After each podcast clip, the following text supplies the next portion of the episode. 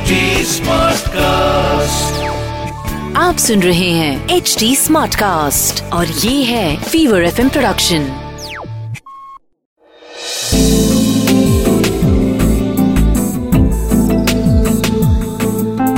एक अधूरी कहानी।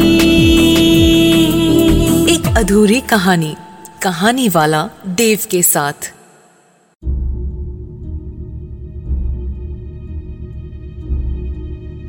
एक बार फिर रात के बारह बज चुके थे। एक बार फिर महिमा खुश थी। धसी हुई आँखें, सूखे, पिचके गाल, शरीर जैसे सिर्फ़ हड्डियों का ढांचा भर था और सर पे बाल गिर के आधे ही रह गए थे। लेकिन महिमा खुश थी, क्योंकि किसी के आने का वक्त हो गया था। आज से चार महीने पहले, दोपहर का वक्त था। महिमा पार्क में अतुल का इंतज़ार कर रही थी। आज सवेरे ही माँ बाबा से झगड़े के बाद घर से महिमा गुस्सा होकर निकल पड़ी सीधे अतुल के ऑफ़िस। और वहाँ पहुंचकर दोनों ने फैसला कर लिया कि अब महिमा वापस उस घर में नहीं जाएगी। आज ही दोनों आर्य समाज में जाएँगे और शादी कर लेंगे।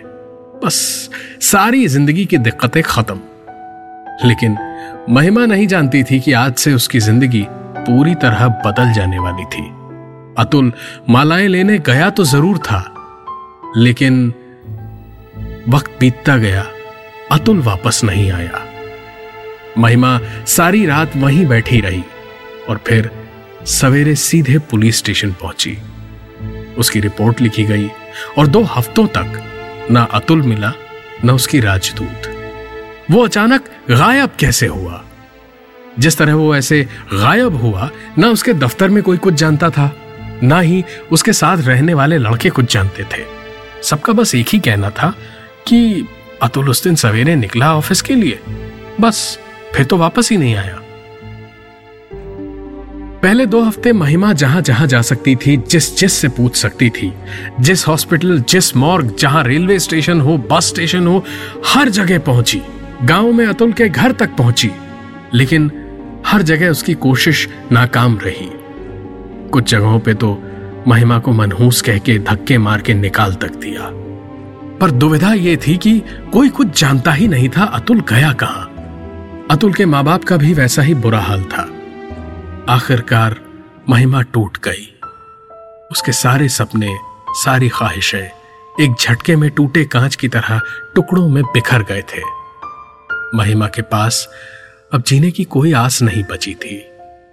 उसने सोच लिया कि आज रात उसकी भी आखिरी रात होगी। महिमा अपने कमरे में थी। पिछले तीन चार दिन से उसने एक निवाला भी नहीं खाया था। सोई तो उसी दिन से ठीक से नहीं थी जब से अतुल गायब हुआ था। अपने एक हाथ में ब्लेड और आँखों में आँसू लिए वह आखिरी बार अतुल के साथ उन पलों को याद कर रही थी। और इन पलों की पागल कर देने वाली खुशी के साथ दिल को झंझोड़ के टुकड़े टुकड़े कर देने वाले दर्द को एक ही सांस में महसूस कर पा रही थी।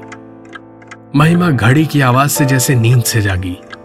उसका हाथ कांपा और ब्लेड गिर गया। उसने इधर उधर नीचे बहुत देखा, लेकिन ब्लेड नहीं था। महिमा को यह बर्दाश्त नहीं हो रहा था। पहले उसके जीने की वजह उससे छीन ली गई और अब मरने का ज़रिया भी नहीं। ये नहीं हो सकता। वो सीधे कमरे से बाहर निकली और रसोई से छुरी लेकर अपने कमरे में आके कमरा अंदर से बंद कर लिया। घड़ी में बारवा घंटा बजा और उसकी आवाज़ बंद होते ही एक एक राजदूत आके रुकी। महिमा इस आवाज़ को पहचानती थी। वो दौड़ के सीधे घर के बाहर भागी और दरवाज़ा खोल के बाहर देखा तो कोई राजदूत नहीं थी। अतुल भी नहीं था। सब कुछ जैसे अचानक एक पल की खुशी के बाद वापस ग्रहण के अंधेरे जैसा मनहूस सा हो गया था।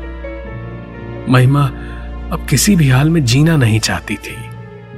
झुके हुए कंधे और एक हारा हुआ दिल लिए वापस अपने कमरे में पहुँची तो देखा छुरी और ब्लेड दोनों उसके सामने हाथों में पकड़े हुए अतुल खड़ा था और अतुल के न होठ हिले, न उसने कुछ कहा, लेकिन महिमा को साफ़ साफ़ अतुल की आवाज़ अपने कानों में कहती हुई सुनाई दी।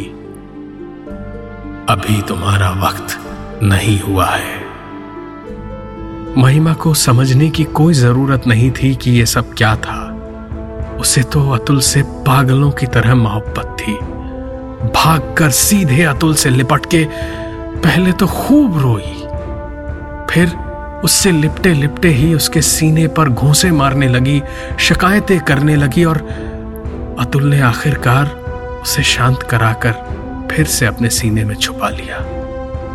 सब कुछ शांत हुआ और जैसे ही महिमा कुछ पूछने को हुई तो अतुल ने उसके होठों पर उंगली रख के उसे चुप रहने का इशारा किया। महिमा ही क्या? कोई भी एक ही सवाल तो पूछता। लेकिन अतुल शायद उसी सवाल का कोई जवाब नहीं देना चाहता था। महिमा भी सच्चाई समझ गई थी और इसी में खुश थी कि दोबारा अतुल को देख तो लिया। महिमा, जो अतुल के गायब होने के बाद से अभी तक सो न पाई थी, न ही ठीक से खा पी रही थी। आज अतुल को देखते देखते कब सुकून की नींद सो गई, पता ही नहीं चला।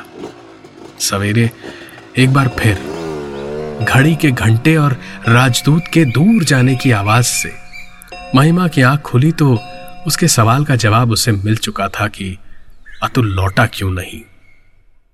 अगले पूरे दिन, पता नहीं क्यों महिमा खुश थी। दिन भर उसने अच्छे से खाया, पिया, बाहर घूमने बाज़ार गई, अपने लिए नए कपड़े खरीदे और रात को ठीक बारह बजते ही सज धज के तैयार होके खिड़की के पास महिमा बैठ गई कि अतुल आएगा। लेकिन पूरी रात आँखों आँखों में कट गई। अतुल ना आया। एक बार फिर महिमा वापस दुखी हो चुकी थी। उसने सोच लिया कि इस तरह अतुल के बिना जीने का कोई मतलब नहीं है। आज रात को सब कुछ खत्म करना ही पड़ेगा। तो अतुल के साथ हमेशा हमेशा एक साथ रह सकेगी। अगले दिन महिमा ने अपने पसंद का सब कुछ खाया। अतुल को उसकी जो ड्रेस सबसे ज़्यादा पसंद थी, पूरे दिन उसी ड्रेस को पहन के चहकती रही। महिमा के माँ बाबा ने सोचा कि अब बेटी शायद गम से उबर रही है। लेकिन सच्चाई, वो तो सिर्फ़ महिमा जानती थी। और रात को एक बार फिर, महिमा अपने एक हाथ में कंघी लिए, दूसरे हाथ में छुरी लिए। छुरी को कंघी पे घिस रही थी और जैसे इंतज़ार कर रही थी कि कब बारह बजेगा। महिमा ने कंघी रखी और छुरी को अपनी कलाई के पास लाने लगी। और जैसे ही उसकी कलाई को छुरी ने छुआ राजदूत की आवाज़ उसके कानों में ऐसे पड़ी जैसे बरसात की आवाज़ सूखी ज़मीन पे पड़ के हमारे कानों को खुशी देती है। महिमा खुशी से उछल पड़ी। वो समझ गई थी कि अब अतुल को अपने पास बुलाने के लिए उसे क्या करना था। और उस रात के बाद से हर रोज महिमा ठीक रात बारह बजे दिल में सच्चे दिल से एक ख्वाहिश और हाथों में ब्लेड लेके बैठती है कि अतुल ना आया। तो सब खत्म कर दूँगी। और अतुल रोज आता था। महिमा को अतुल सब खत्म करने देगा नहीं, और अतुल के बिना महिमा जी नहीं सकेगी। पिछले कुछ हफ्तों से महिमा ने खाना पीना बिल्कुल छोड़ दिया है, और अब वो दिन दूर नहीं, जब अतुल और महिमा एक बार फिर उसकी राजदूत पे एक साथ घूमेंगे।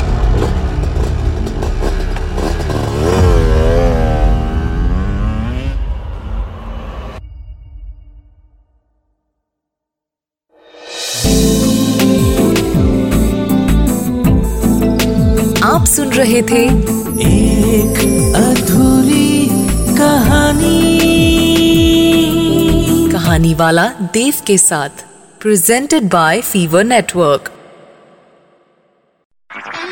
आप सुन रहे हैं एच डी स्मार्ट कास्ट और ये था fever F M production HD smart cast